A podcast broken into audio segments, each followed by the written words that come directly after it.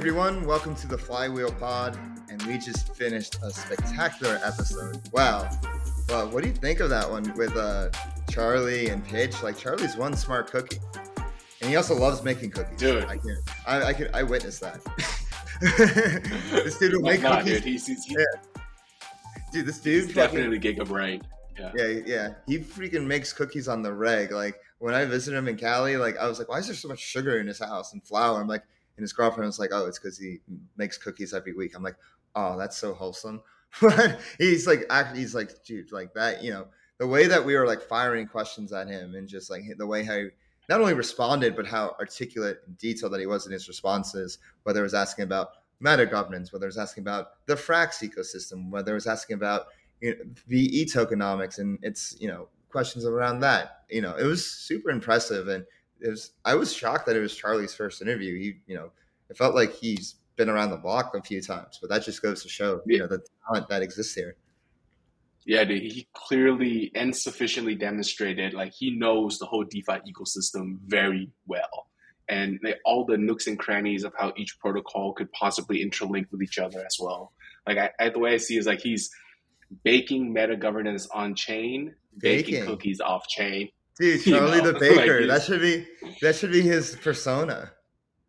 Charlie the Baker, man. I- I- I Charlie mean, the Baker. I, I I- really like how he's able to, you know, take on both some of our, our easier questions, but also really give us real thought on the difficult questions that you know you and I were Yeah. asking him. So he's, it it keeps him honest as a as an honest builder.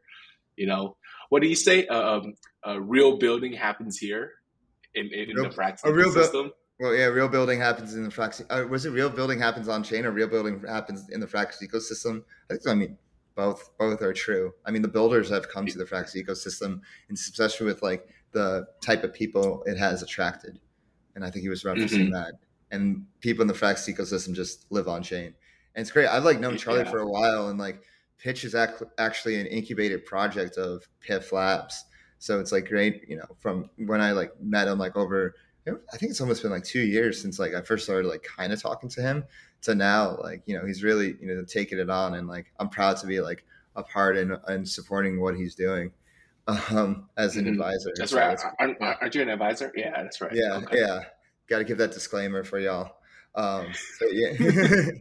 Yeah, anyways, so yeah, like this is a super exciting episode. Every episode's super exciting, but everyone's special in their own way. Um, and yeah, we're excited to Yep. get this going. Let's, you know, and don't- forget to, uh, you know, subscribe. You know, we're trying to now we're over 100 subscribers. Let's see if we get to 200. I think we get to 200 this week. So let's see. You know, hit that subscribe button. Uh, make sure to follow us on Twitter at Flywheel Pod. Make sure to follow our Telegram channel at Flywheel Pod. You know, and uh, subscribe to us on Spotify, Apple, and wherever podcasts are distributed. And you can follow me at at DeFi Dave 22. I finally changed my username, so DeFi Dave 22 is that's where you can find me. and you can find me at 0x capital underscore K. And make sure you stay until the end of this pod for that alpha. That pod. I don't know. I was saying like that alpha, but I came out that pod. Anyways, go enjoy this one. It's a good one. Have fun, everyone. Hey, everyone. Welcome back to the Flywheel. You know, we're back again, another week, another podcast. And this time around, we have Mr. Charlie Pyle, the founder and mastermind behind Pitch. Is it Pitch Money or Pitch Foundation? Uh, we're Pitch Foundation. Pitch Foundation. And this is a uh, meta governance platform that uh, first started with a sniper shot of the Frax ecosystem and has since kind of widened their range a bit to uh, CRV, CVX, but it's still doing a lot of stuff with Frax. And um, yeah, so, you know, just to get this started, um, you know, Charlie, um, you know, you really just like got into like, for I've known you for a while and really got to know you over the past year. And, you know, for it was over this past year that you really got into DeFi and um, and, and stable coins. And so I'm just, you know, for everyone at home that, you know, who doesn't know who you are, like want to get to know you, like, you know, what's your background and how'd you get into DeFi? Because I feel like you were like, when I first met you last year, you were like a little bit critical of DeFi, but then like from that critical lens, you came around to it.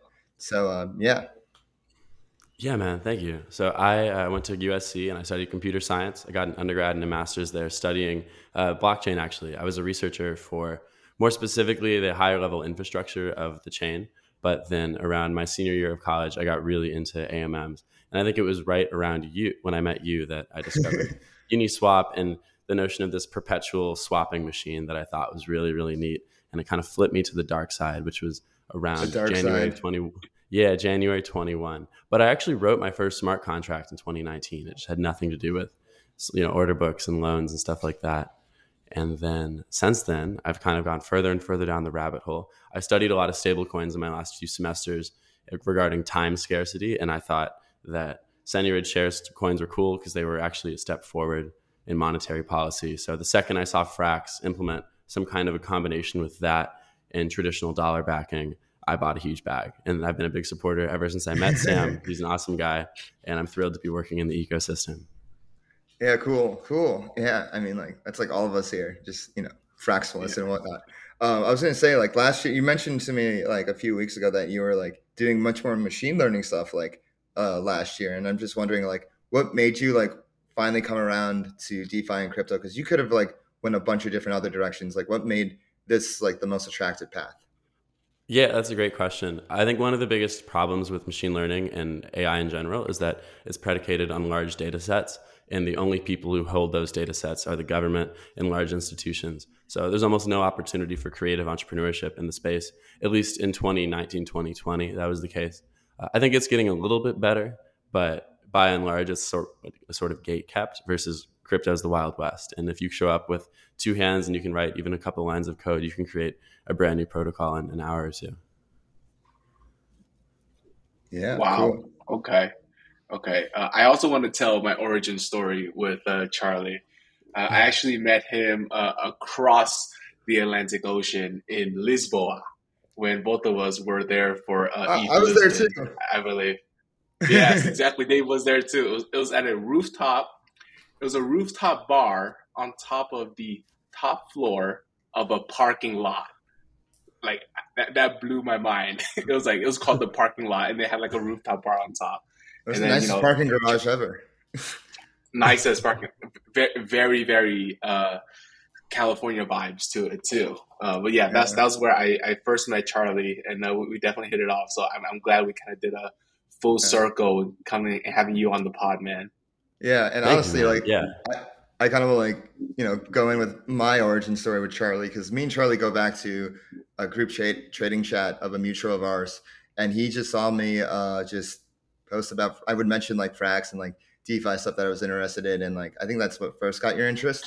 And then it was funny because um, when I was at the end of my road trip, um, you know, you texted me and I forgot where I knew you from. I didn't know if I knew you from my Everpedia days, if I knew you from something else. And you're just like, hey man, like I heard you're going back to LA. Like it'd be great to catch up and see you. And I'm just like, I played off like, yeah, it'd be great, but like I would, I really wasn't sure who you were. But then like once I told you to like come to that one meetup, I'm like, oh, so that's you know, that's how we know each other. And then just like the coolest thing about this past year is just like running into you in like all different cities and just like developing this friendship over like every city, whether it was like in LA or in SF or in Lisbon or whatnot or Miami or whatnot, just seeing you everywhere and just seeing like your progress as you like got like a little bit more deeper, a little bit more deeper, and a little bit more deeper into DeFi.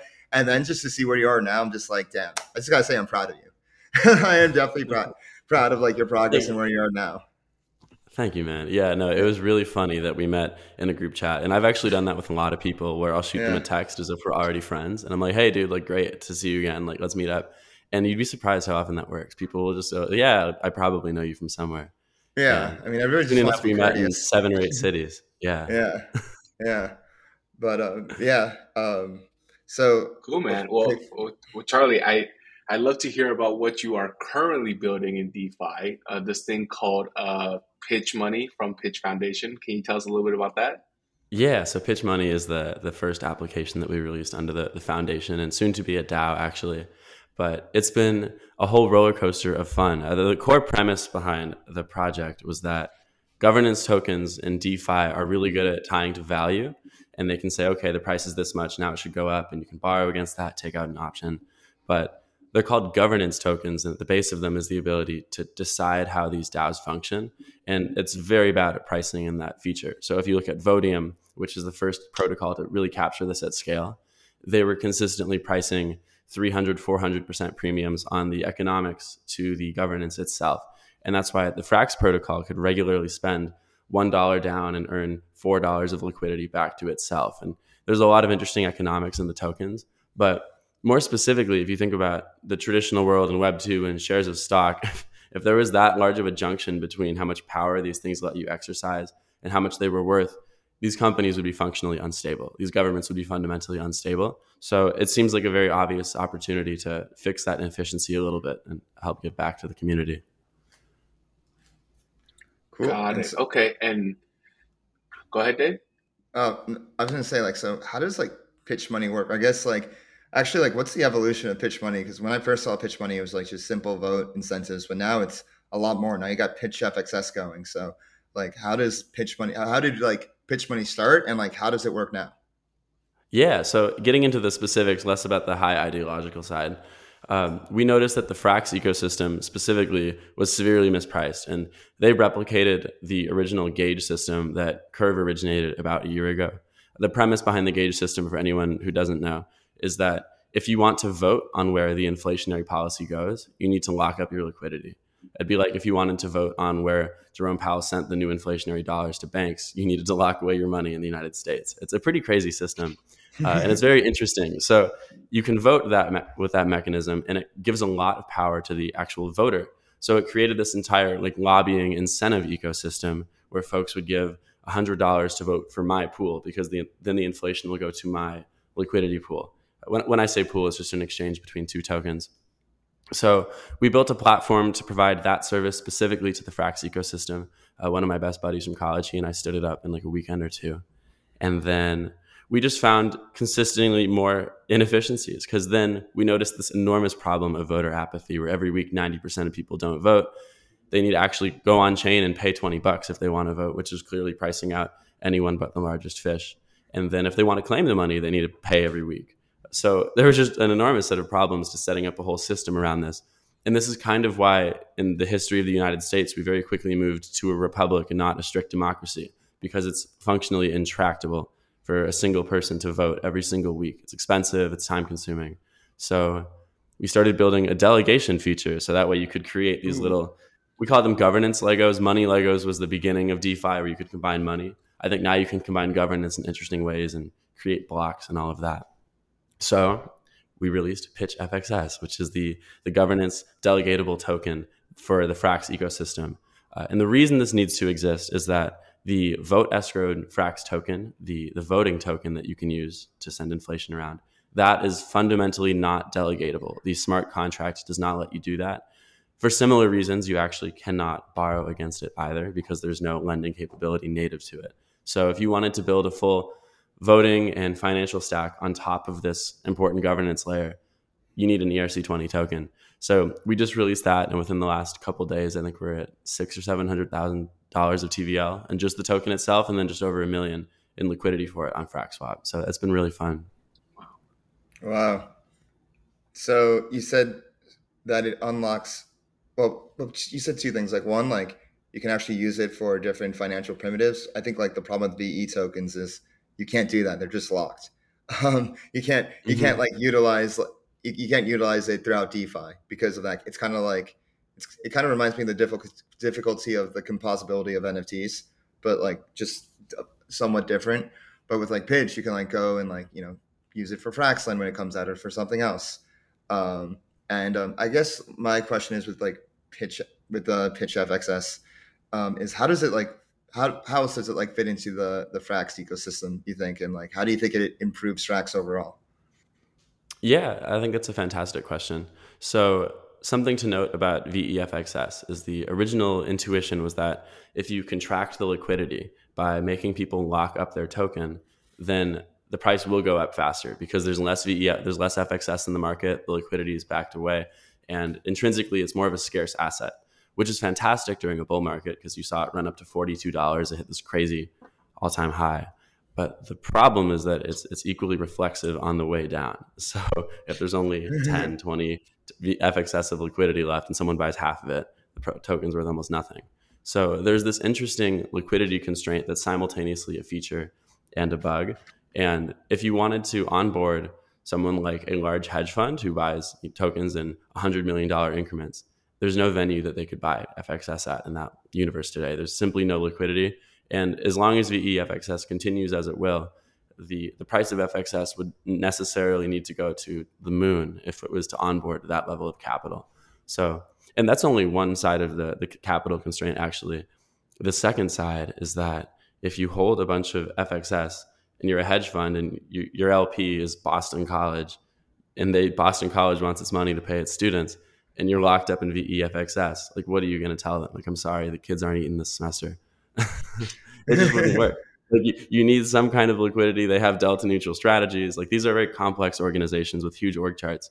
So there needs to be some additional level of complexity if we want to start onboarding the next trillion dollars into into and into DeFi more generally. So this is what you have in mind when you're building a pitch. Like, are you thinking at an institutional trillion, like trillions in TVL level? Just like, hey, if I'm an institution and I have these like certain obligations and parameters I have to abide by, like, what what do I have to do, and how do you balance that out with kind of the ethos of DeFi? Yeah, that's a great question. I think that DeFi won't ever really have been a success unless it does onboard a trillion dollars, right? That's when truly you have decentralized finance where people can use these protocols to buy a sandwich in some other country, wherever that is. And that requires enormous financial rails, that requires 24 7 uptime and, and really good on and offboarding. So right now, I think we're all very we're familiar with DeFi, so it seems super easy to load up a MetaMask and LP into SushiSwap or whatever. But if you want to just have a functional Frax stablecoin with a trillion dollars in market cap that's deployed in all these different countries, it requires a huge level of sophistication on how that is governed, on where the new money should be printed into the perhaps you have a, a, an AMO that goes to the Bank of Indonesia or something, and you want to provide them 100 million Frax to do liquidity in X, Y, and Z. You need to have rails to on and off board that level of liquidity, and whether that's the locked Frax pool or something like a locked governance token with liquidity around it. There's a whole lot that needs to be built, I think, for this thing to succeed. Wow. Okay. So speaking of succeeding, um, Charlie, in your mind, what does success look like for um, Pitch Money and then also, you know, Pitch Foundation as a whole? Yeah, that's a, that's a great question because success is nebulous. I think all of us who've ever achieved even a little bit immediately redefine the goalposts and keep getting larger and larger. We've already seen that before when in the beginning we just wanted to provide the best possible user experience to make Frax governance very tight and efficient. But I think more generally, you can see all of these applications across DeFi where you combine these vote incentives marketplaces with interest rate options that come out of DOPEX. And suddenly you have a, a really tight governance market. Um, so I think one of the core goals is making it so that governance is priced into DeFi undeniably to the point that Bean could never happen. No one could just borrow all the tokens and bankrupt the treasury, or like something like that never happens to Ohm, where you borrow all the tokens and bankrupt the RFV or something like that. Like that would never happen in the real world. And the layer of vulnerability is not a smart contract risk where you because it is a smart contract risk technically. You said you could borrow the governance token but more precisely it's a framework problem which is how we handle the governance in the first place. Yeah i was going to ask when you know kind of building this and kind of noticing how different defi protocols and money legos interact with each other.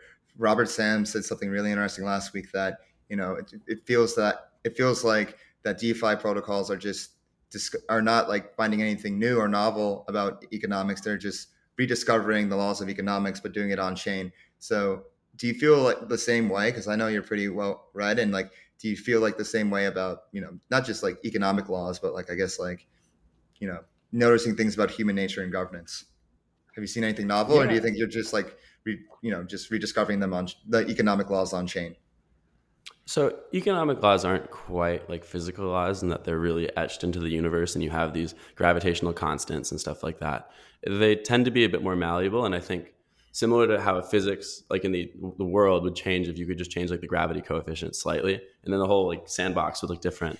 When modeling economics in DeFi, if you can change the efficiency coefficient, which is how long it takes money to swap between different parties, I think you will see qualitatively different outcomes. So even though we're not discovering new mechanics and that payments have always existed, loans have always existed, uh, the the backbone of traditional finance is that when I pay with a credit card, I'm going to give two point, I think it's two point seven percent to Visa. It's going to take three days via ACH. There's all of these certain requirements. There's minimal banking, like like fundamentally the interest rate sets what banks need to hold in their different reserves. Uh, those engender fully different frameworks of how people interact with commerce. So I think that if we in in this new paradigm where blocks are posted every 10 seconds on Ethereum, you will see a fundamentally different world. But it's not because the fundamental laws of economics are different. It's just that the sandbox has changed and the, the environment looks different. It's no longer sandy. Now it's filled with trees and different scenery. And basically, it's the devs wow. and the builders. I love that answer. Bravo. Bravo. Yeah. And it's basically Bravo. the devs and the Bravo. builders. Um, I had a friend say, say to me once um, that like what's amazing about DeFi and just and just in general is that you can literally write these smart contracts and engineer your own economic incentives for like the whole for the whole system and like see like where you know where your protocol fits in place in the whole wider ecosystem. And you know we really never had that type of like agency before in economics and i think we've always been like going towards that point whether it's like you know whether it's like the medicis and the renaissance in the 1600s like figuring out credit like advancements in credit and then that moving like forward over into the industrial age and now. And blockchain and just like with the whole realm of like the cryptography and cryptocurrency basically we're able to do all these different things to like guarantee that okay this basically this is like in stone. This is like the number. This is set in stone you know if that makes does that make sense? Yeah no it, it makes complete sense. Yeah. Uh, Charlie, I'm just thinking over here. I'm still kind of caught on what success looks like for for pitch, right? I'm just using some comps here. Uh, for the biggest governance wrap token I know is like CVX CRV, right? Mm-hmm. And and that bad boy right now is at like about 170 million. And then I looked at you know the uh, locked FXS on Frax like natively. Uh, that could have been pitch FXS, but mm-hmm. you know pitch didn't innovate in time to come out and capture that. And that comes out to be about like 230 million. Do you think the most bold case for pitch uh, fxs is to capture all of the locked fxs yes that, that's a very funny question. Uh, i think that there's probably not that's not the case. In the same way that if frax had 100% of the frax stablecoin supply it would not be useful anymore. Mm-hmm. because like the whole reason that networks are useful in general is that you have lots of independent nodes who can participate mm-hmm. with them. That's also why governance is so interesting on chain and it's not a dictatorship even though usually only a few people control the multi-sig. So it's very very interesting. I think that there will be a healthy world of people who mm-hmm. provide their own services to the Frax ecosystem. For example, Temple DAO released Stax Finance, which looks super exciting, and I speak with those folks all the time. So I don't know. Pitch doesn't need to capture 100% to be really successful. It just needs to provide the best possible services to those who have it. So they're going to have fantastic delegated voting. There's going to be deep liquidity for lending against the protocol. And more specifically, I think we want to be at the, the foundation of providing institutional rails to the Frax ecosystem. So right now it's just about gauges and voting, and it looks very, very minute. But in the grander scheme, we're all brainstorming around the same couple concepts, whether that's a, like real world asset lending or onboarding larger funds. So it extends far more than just the the market cap of of FXS. But I think that'll be a pretty good proxy because I, I, personally am very bullish on FXS and the whole DeFi uh, trinity that it has built between lending and liquidity and What's the third one? It's LLC currency. Yeah. Yeah, and then um, LLC. So yeah. To, to, right. to, to, to, to, follow up on that, like, how does pitch capture uh, value from this, um, you know, meta governance layer? Yeah. So I think that right now we look uh, similar to any institution that will issue assets to other folks or accept liabilities, and then usually we can take on some kind of a, an equity layer or process. So say we accept, you know, hundred million dollars in in vote incentives, and then it'll be a week or two for those to actually get paid out, and perhaps everyone doesn't claim the money immediately because they want to let it stack up. Then we just have cash sitting in the the incentives platform. And while that's sitting there, we could perhaps farm it on Yearn Finance and take a small spread as the, the institution facilitating the transactions. Similarly, if we wanted to to fundraise some kind of a, an AMO where we raise cash and then use that to work our own incentives platform and incentivize certain pools where where we can capture value as a protocol. For example, we as a protocol own uh, some of the pitch FXS in our own pool. So when emissions go to that, we as a as a DAO capture the the emissions and can use that to build a flywheel. It, it takes on a very interesting uh, layer. Yeah, the like traditional alternative is something like a banking layer in the Web two world. Wow, I, love that you're taking the Frax AMO and then you're applying it to the Frax governance. And now you have AMO. it's like a, a, it's like a meta AMO. It's a it's, exactly. you took the word out of my mouth. Meta AMO. Just think of like the the whole system is so hilariously inefficient, and Frax has been using that to capitalize on the curve side for months and months now. But there's no reason why they can't mint money, use it to spend and incentivize the own gauges that they happen to have a lot of protocol owned liquidity in, and then capture some kind of spread on that. And not only does it provide a profit to the Frax protocol, but it provides, in a way, exogenous capital that incentivizes further FXS locking. So it's great for the ecosystem. Yeah, that leads me to my next question. Um, what's it like working in the Frax ecosystem, and you know, what's it like working with you know both you know other actors in it, whether it be Convex or Stax or whoever else, and what's it like you know work you know dealing with like governance and like dealing with you know seeing seeing like kind of the direction of where the core team wants to go. Like, how do you like balance all that out? It's very complex because I've never encountered anything like it before. It doesn't resemble a government. It doesn't resemble a business. It resembles its own weird thing, which we call a DAO. And it's been really fun, but it's been definitely challenging to navigate the different communication channels people use. Some people use Telegram, some are on Discord. Some will never hop on the phone with you, while others will call you all the time. So it's a, a little bit of a here and there, but it's been a lot of signal to noise. As someone who used to work in the NFT land a little bit, used to work in traditional infra, I think that the community that Frax has attracted on the governance forums is fantastic. They are all signal, almost no, like there's no shilling happening about why it's going to go to the moon. It's legitimately constructive conversations about what does the future of finance look like, and it's for reasons like that that I'm excited to be here. This is where real building happens. This is where real building happens. Hell yeah, yeah. Even at at even when I was just in New York for NFT NYC, and in like this like whole like sea of like NFT land, I'm just like I'm gonna have a Frax meetup, and 15 people showed up, and all of them came in gigabrain and just were just chatting it up like both like researchers people that were curious curious people that you know were in funds and like everybody had something really to contribute to the conversation. And it's the same thing happened in amsterdam. And um, i'm just honestly really proud to be a part of this community. It's like that youtube meme of like that that girl from that recap video is like i'm so proud of you but like honestly i am. And i'm definitely to host another one of those frax meetups in uh in paris. Um, but yeah, no, that's cool. Um, and I guess like a uh, another question I was to add um, here was, what's your view on the? I know you work with like the building on the VE system and around it, but like overall, like what do you think of like the current vote incentive system? Do you think it's sustainable? Um, do you think like this system is suited for Frax but not suited for you know other protocols? So what's your view on that? the sustainability of anything in, in DeFi has always been a big question mark, I think, for everybody. But that's because the it's kind of like you're just running from a, a, wild animal and you're going as fast as you possibly. And there's a lot of different wild animals. You have the bears who just want the whole thing to go to zero. You have the government who wants to kill it in its tracks. You have but Moloch. If, you have Moloch. It's in many ways, it's actually like it's like a rocket trying to escape gravity, and the gravity like gets just as strong as the rocket fuel gets stronger and stronger the higher up you go. And I think we are at one of those eclipsing points when we're either going to reach escape velocity or just continue to putter along through the next bear market. And with regards to building in the Frax ecosystem, uh, oh, you're asking about the sustainability of it, right? Yeah, I, I don't think there's any problem with the VE system. I think that it definitely there are small ways it could be improved, but generally, the cool thing it did is bring exogenous capital to these different DeFi ecosystems. So people love to say like, "Oh, curve going to zero, It's printing more CRV than it gets in fees. You know, there's a multiple of four on that. Like it's all over.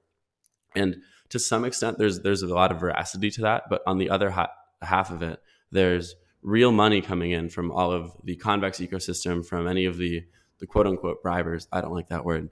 uh, in the world that brings money into the ecosystem. The vote not incentivizers. Yeah, exactly. Uh, and it connects like the Curve ecosystem to other ecosystems, and that is truly what's created a stronger DeFi web. I think that it no longer looks like one or two protocols like it used to in the day where you have Uniswap and Aave. Uh, now there's truly a large, vast combination between the interest rate options on Dopex that connect in with the, the APY of Curve incentives that connect in with the lending on all of these different markets. So it's definitely growing, and I think the sustainability of it in 2022 is orders of magnitude higher than it was in 2017 or 2018. Yeah, I think with you know, especially with the Frax base pool coming out, you see this confederation between Curve, Frax, and Convex being formed. Um, and so that actually leads to my next question. Um, yeah, I think Frax and USDC make the perfect match together because one is the on-off ramp of just CeFi to DeFi pretty seamlessly for especially those like that are Americans and whatnot. And then you have Frax, which is um, you know the like the stablecoin, the decentralized stablecoin for like the rest of the ecosystem. And like I know there's like you know things like Wrap USDC, but and whatnot. But in the, it's in the smart the USDC is in the smart contract, and it's not like if the if you know Circle blacklists like you know one smart contract, then everything's gonna like fall apart. Whether it's like USDC curve and whatnot. So it's just I don't think it's even their mandate, or I don't think they can blacklist smart contracts and whatnot. Yeah. So like considering all that, I think like you know USDC and Frax are like the perfect yin and yang, and like and you know ha- having like USDC as the collateral like just makes sense. I, I agree. I, I, think like you know to avoid that super black swan event of you know circles say just freezing everybody's its wallets. Like if you just deposited your USDC into the the based pool and the mm-hmm. base pool becomes like the counterpair to everything across DeFi, then you no longer have a worry because they can't yeah. freeze the base pool. And I, I really want to highlight this thing that Charlie said that just just really you know took me back was you know, in, in 2020 during DeFi summer, we saw quote composability of like, hey, you deposit into sushi and get an, an a, a SLP, and then from there you then farm it somewhere else on another protocol. Like that was our standard of composability and money legoing. But now Frax just redefined that whole game and being integrated at such a core level of a completely separate protocol. Like that mm-hmm. kind of blew my mind for a second. It was, it was like the, the deepest level of LPing you can get where other LPs built on top of you, you know? So that just, just kind of took me back, man. That, that was really cool. yeah, man. And, and I, I want to follow up with that. Uh, is Frax is now no longer selling its CRV token, right? Because it's you know kind of whitelisted and, and, etc. Then where is the revenue going to come from? If it's not selling convex tokens, CVX, and it's not selling CRV, like how is it going to keep on paying these uh, or incentivizing these pools? That's a that's a great question, and I think that the the only three really pieces of ammo that it has. What is four pieces of ammo? Right? There's CRV and there's CVX, with which we both just took off the table. So that leaves two other tokens, which are Frax and FXS. Those are the two native tokens of the protocol, right? So mm-hmm. it, it creates an interesting like asset liability mismatch where now it's starting to pull on new assets into the equation, but it's locking them up. So they're they're somewhat liquid assets, but they're not really. And then it can either mint frax against those assets and create corresponding liabilities incentivized with that, or it could just use the FXS that it has in the treasury. And presumably, the FXS value should balloon up alongside the CRV because there's more tokens backing it. Uh, but we're not entirely sure if that's the case yet because if those tokens are permanently locked, then the FXS can never really realize the value that it's holding in the bank. So it wouldn't actually go up too much. So there's two different types of things that could happen here. One of them is Frax release. they could release Frax CRV. They might release their own liquid locker and start to market make that, which would be pretty funny. Or they mint Frax against it and they decide the LTV that they're going to incentivize with, and they're going to just pump more stablecoins into the market, now backed by the very existence of this stablecoin AMM. So I'm very interested to see what they end up doing. Yeah, and do you think there's other ways to get revenue as well, such as you know once Fraxlend comes out, you know, FraxSwap too, like the fees from those things. Also, you know, maybe like doing finding more organic sources of yield, such as options. You know, like you said, there's DopeX, there's Premia, there's Thetanuts, there's like a ton of different options out there possibly. So do you think there's a chance out there for organic yield? Yeah, I think the organic yield is becoming more and more prevalent in the system. And I think that this vote incentives ecosystem is legitimately organic yield because people are paying for the, the new governance token with their own assets. So there's definitely ample opportunity. I was speaking mostly to the the flywheel of the curve ecosystem because mm. someone like there needs to be a, some kind of dollar that goes down on the please vote for us side of the equation. And I don't know what that dollar is going to be denominated in. And there, there's trade offs to every single side of that equation.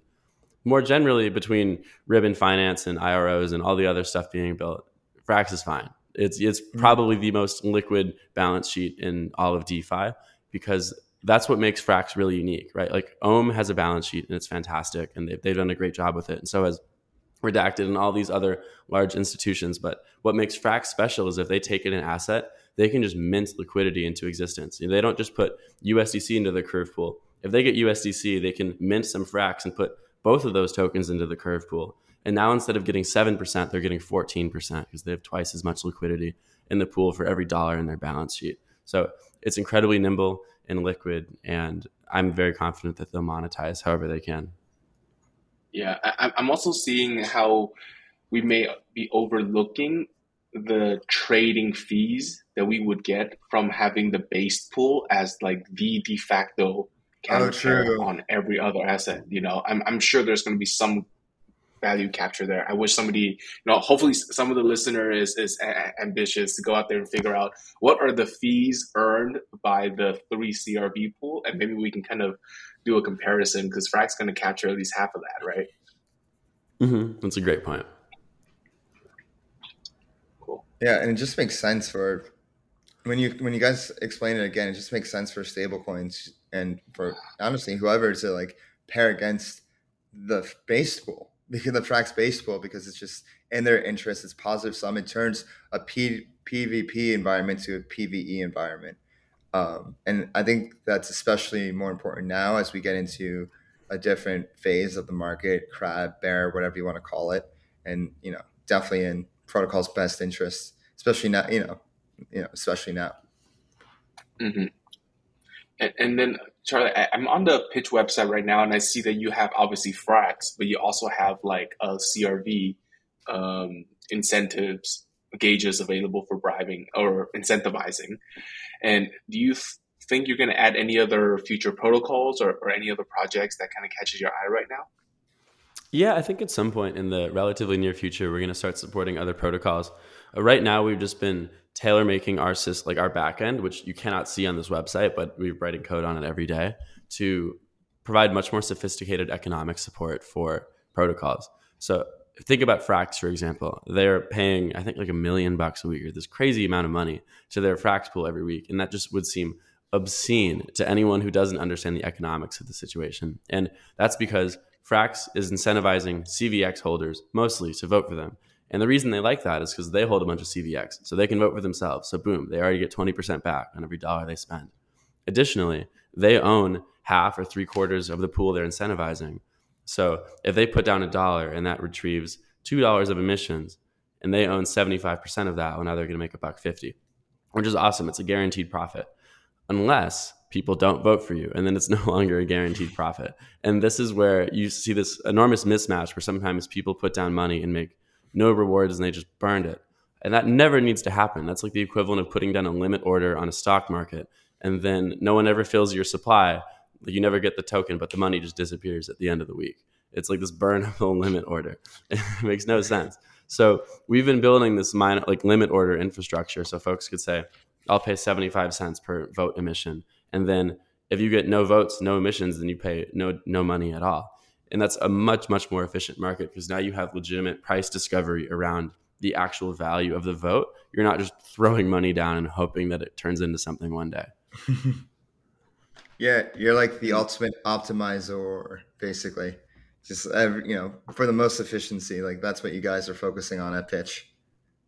Yeah, because if this VE system does continue to scale across DeFi, and it looks like it will, Balancer's using it, DopeX, like everyone's using it, then the economics of how this incentivization scheme work are very, very complex. There's the, the part where you own part of the tokens you're claiming. There's the, the question of how much liquidity you provided.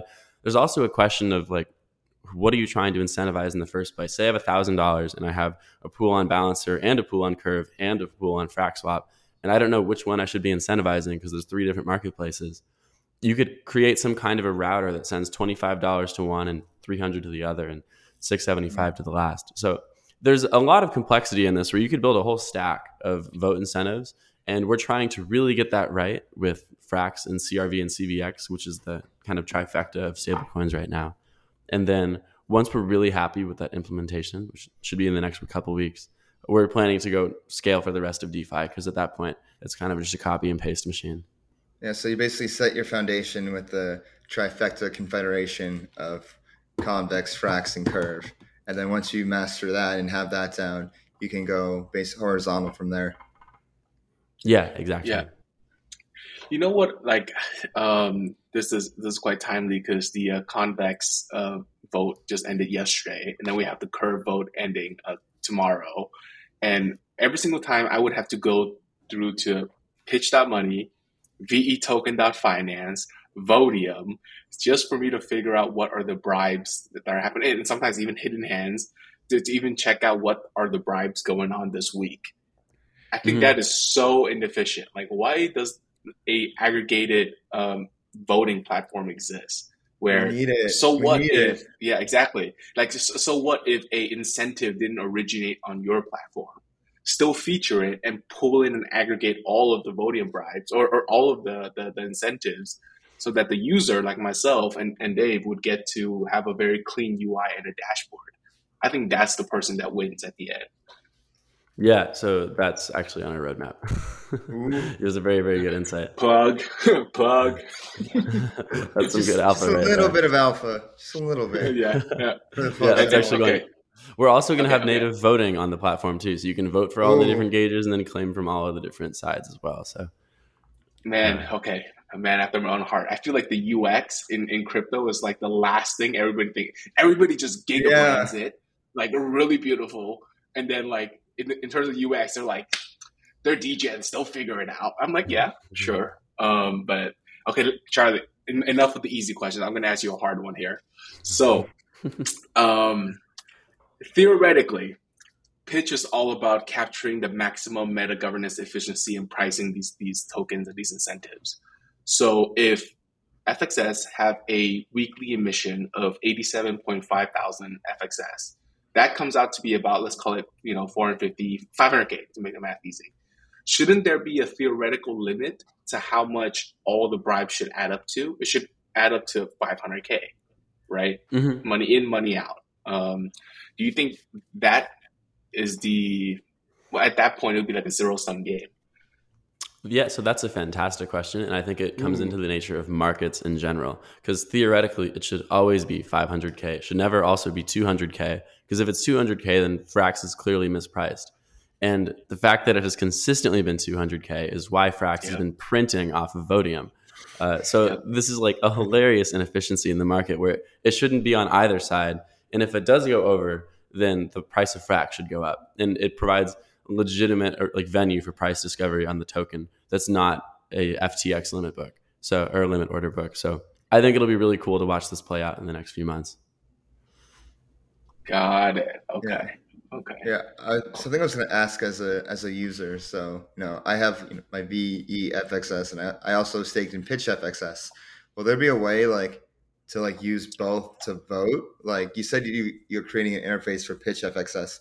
Will that be for will recognize VFXS as well, and I can just like do everything on there, or how does how will that work in the future?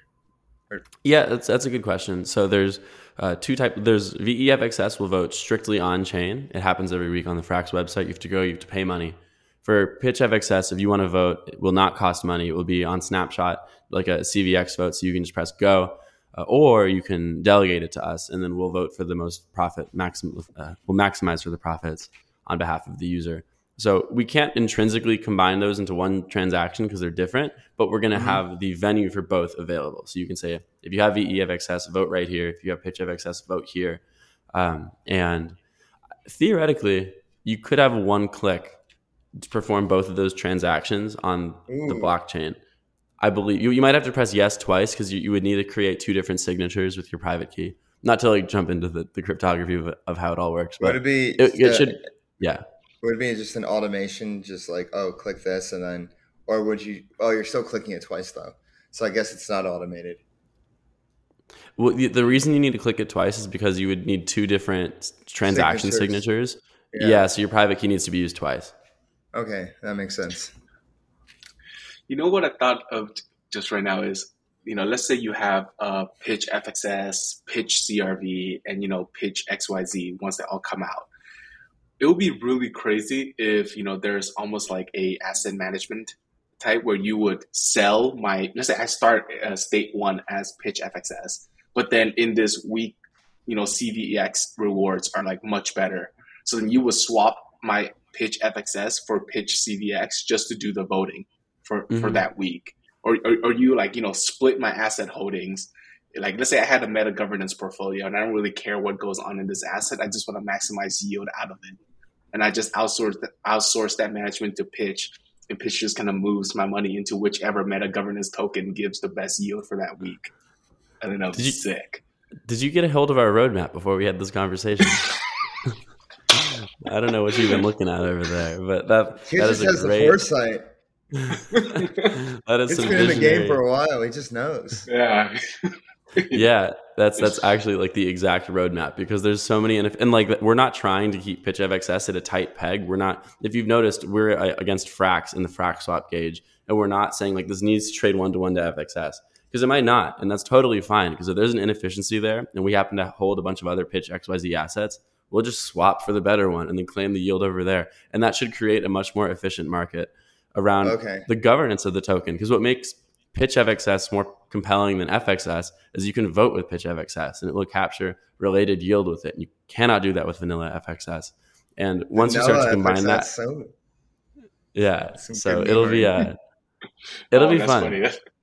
It'll be like so. There's VEFXS, vote escrow, and then there's VFXS, vanilla FXS.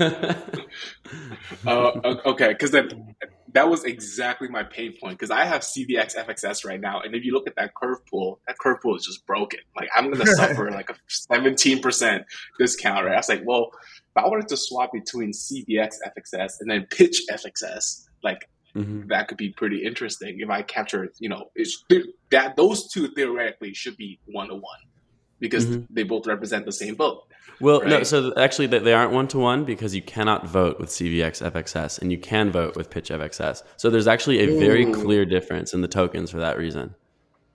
That is a good point. That's a good point. I remember uh, people asking in the convex chat, when can we, uh, we vote? Uh, when can we vote? You know, we want to vote.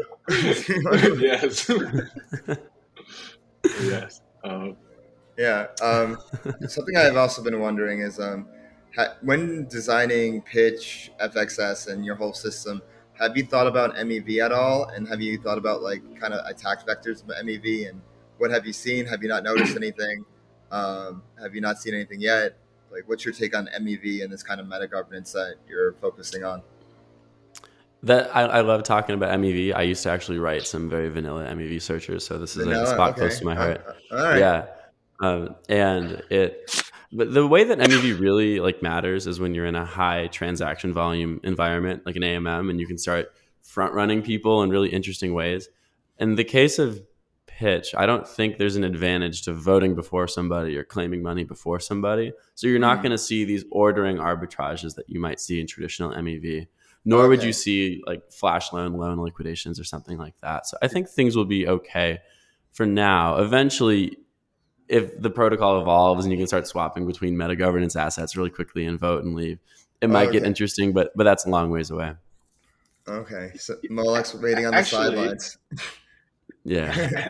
actually it isn't so I, I read somewhere that Votium actually rebalances their uh, snapshot votes according to like new incentives that are being added onto their platform so if an incentive is added at the very last minute a you know the Votium kind of like delegated votes would adjust into that newly added bribe right mm-hmm. and also as more people vote, like off of Votium, um, that would also impact Votium's delegated voting.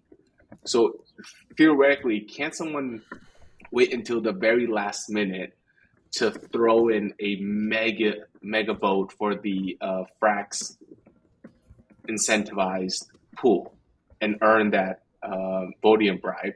And then Votium was like, kind of stuck because they didn't have time to kind of front run that to make sure that they redelegated perfectly. Mm-hmm. That, that's a fantastic question, and it comes to the the nature of how the protocol is run. Uh, I don't, and I'll explain what that means in a second. So, I don't know exactly how Votium runs their their sh- shop. I don't know if they wait till the vote is over and then they run the script to generate the votes, or if they do it midway through.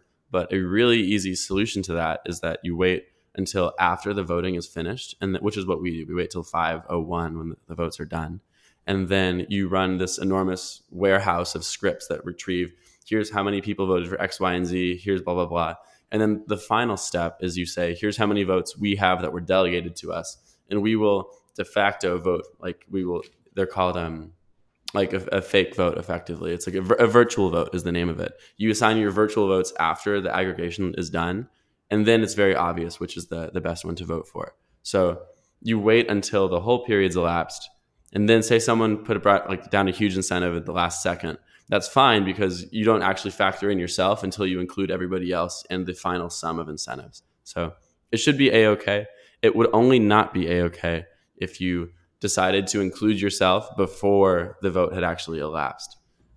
So it, will be okay. But don't, you, but don't you need to vote before the time elapsed so that you can get counted? Uh, well, the nice thing is that you're the one doing the counting. So you can just even if your votes oh. aren't like on the snapshot, you have the the script that has the money inside of it and says here's who voted for what. So you might want to put down the vote on snapshot formally the, the last second, but say someone does this attack and you're like, oh, they clearly were trying to screw us up. Um, oh, you could okay. just modify the script or like add in a different function that factors that out. Interesting. Okay.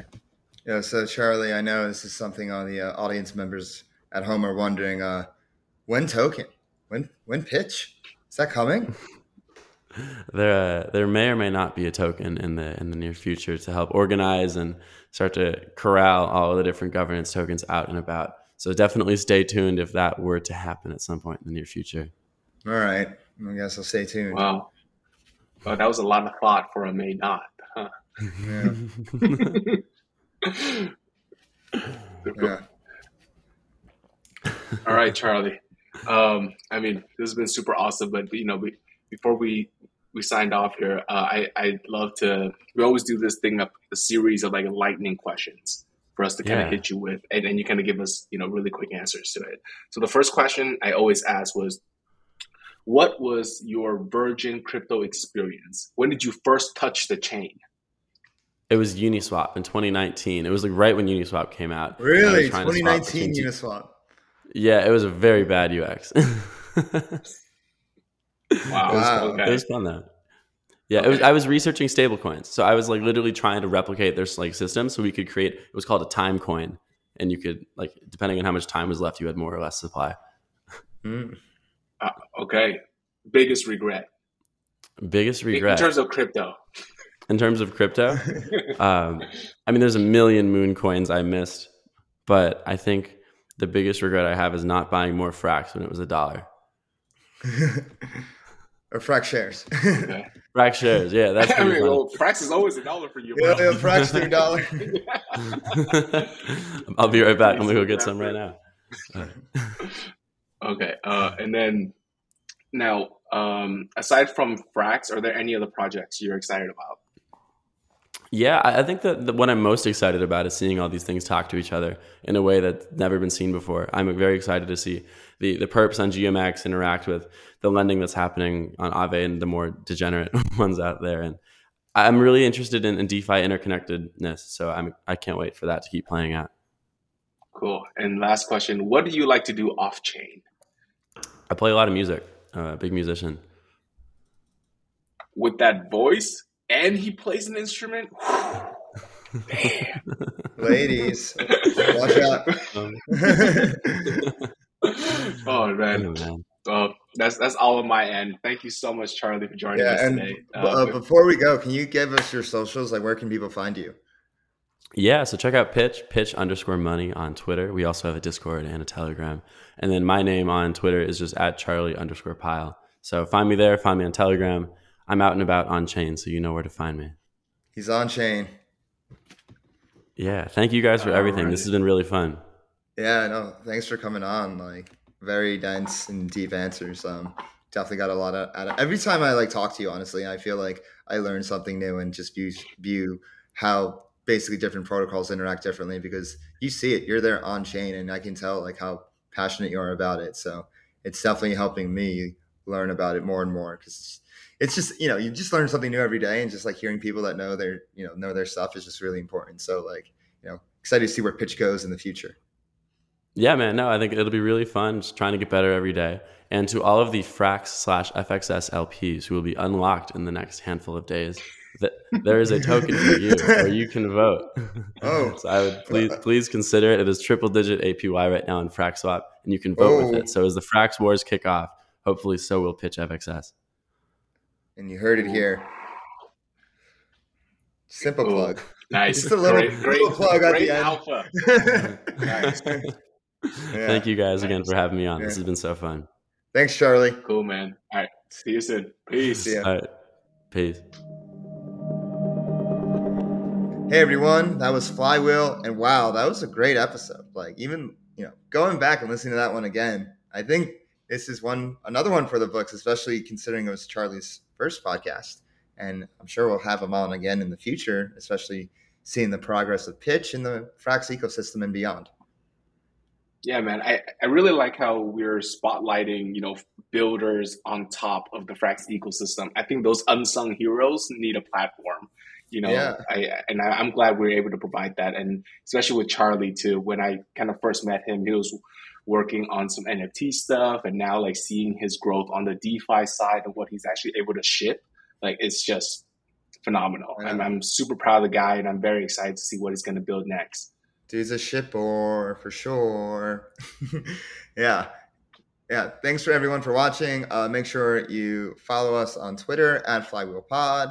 Make sure you hit that subscribe button on YouTube. Make sure you follow us on Telegram with our Telegram channel at Flywheel Pod again. Also, subscribe to us on Spotify, Apple, and wherever podcasts are distributed. Thank you so much, and we'll see you on the next one.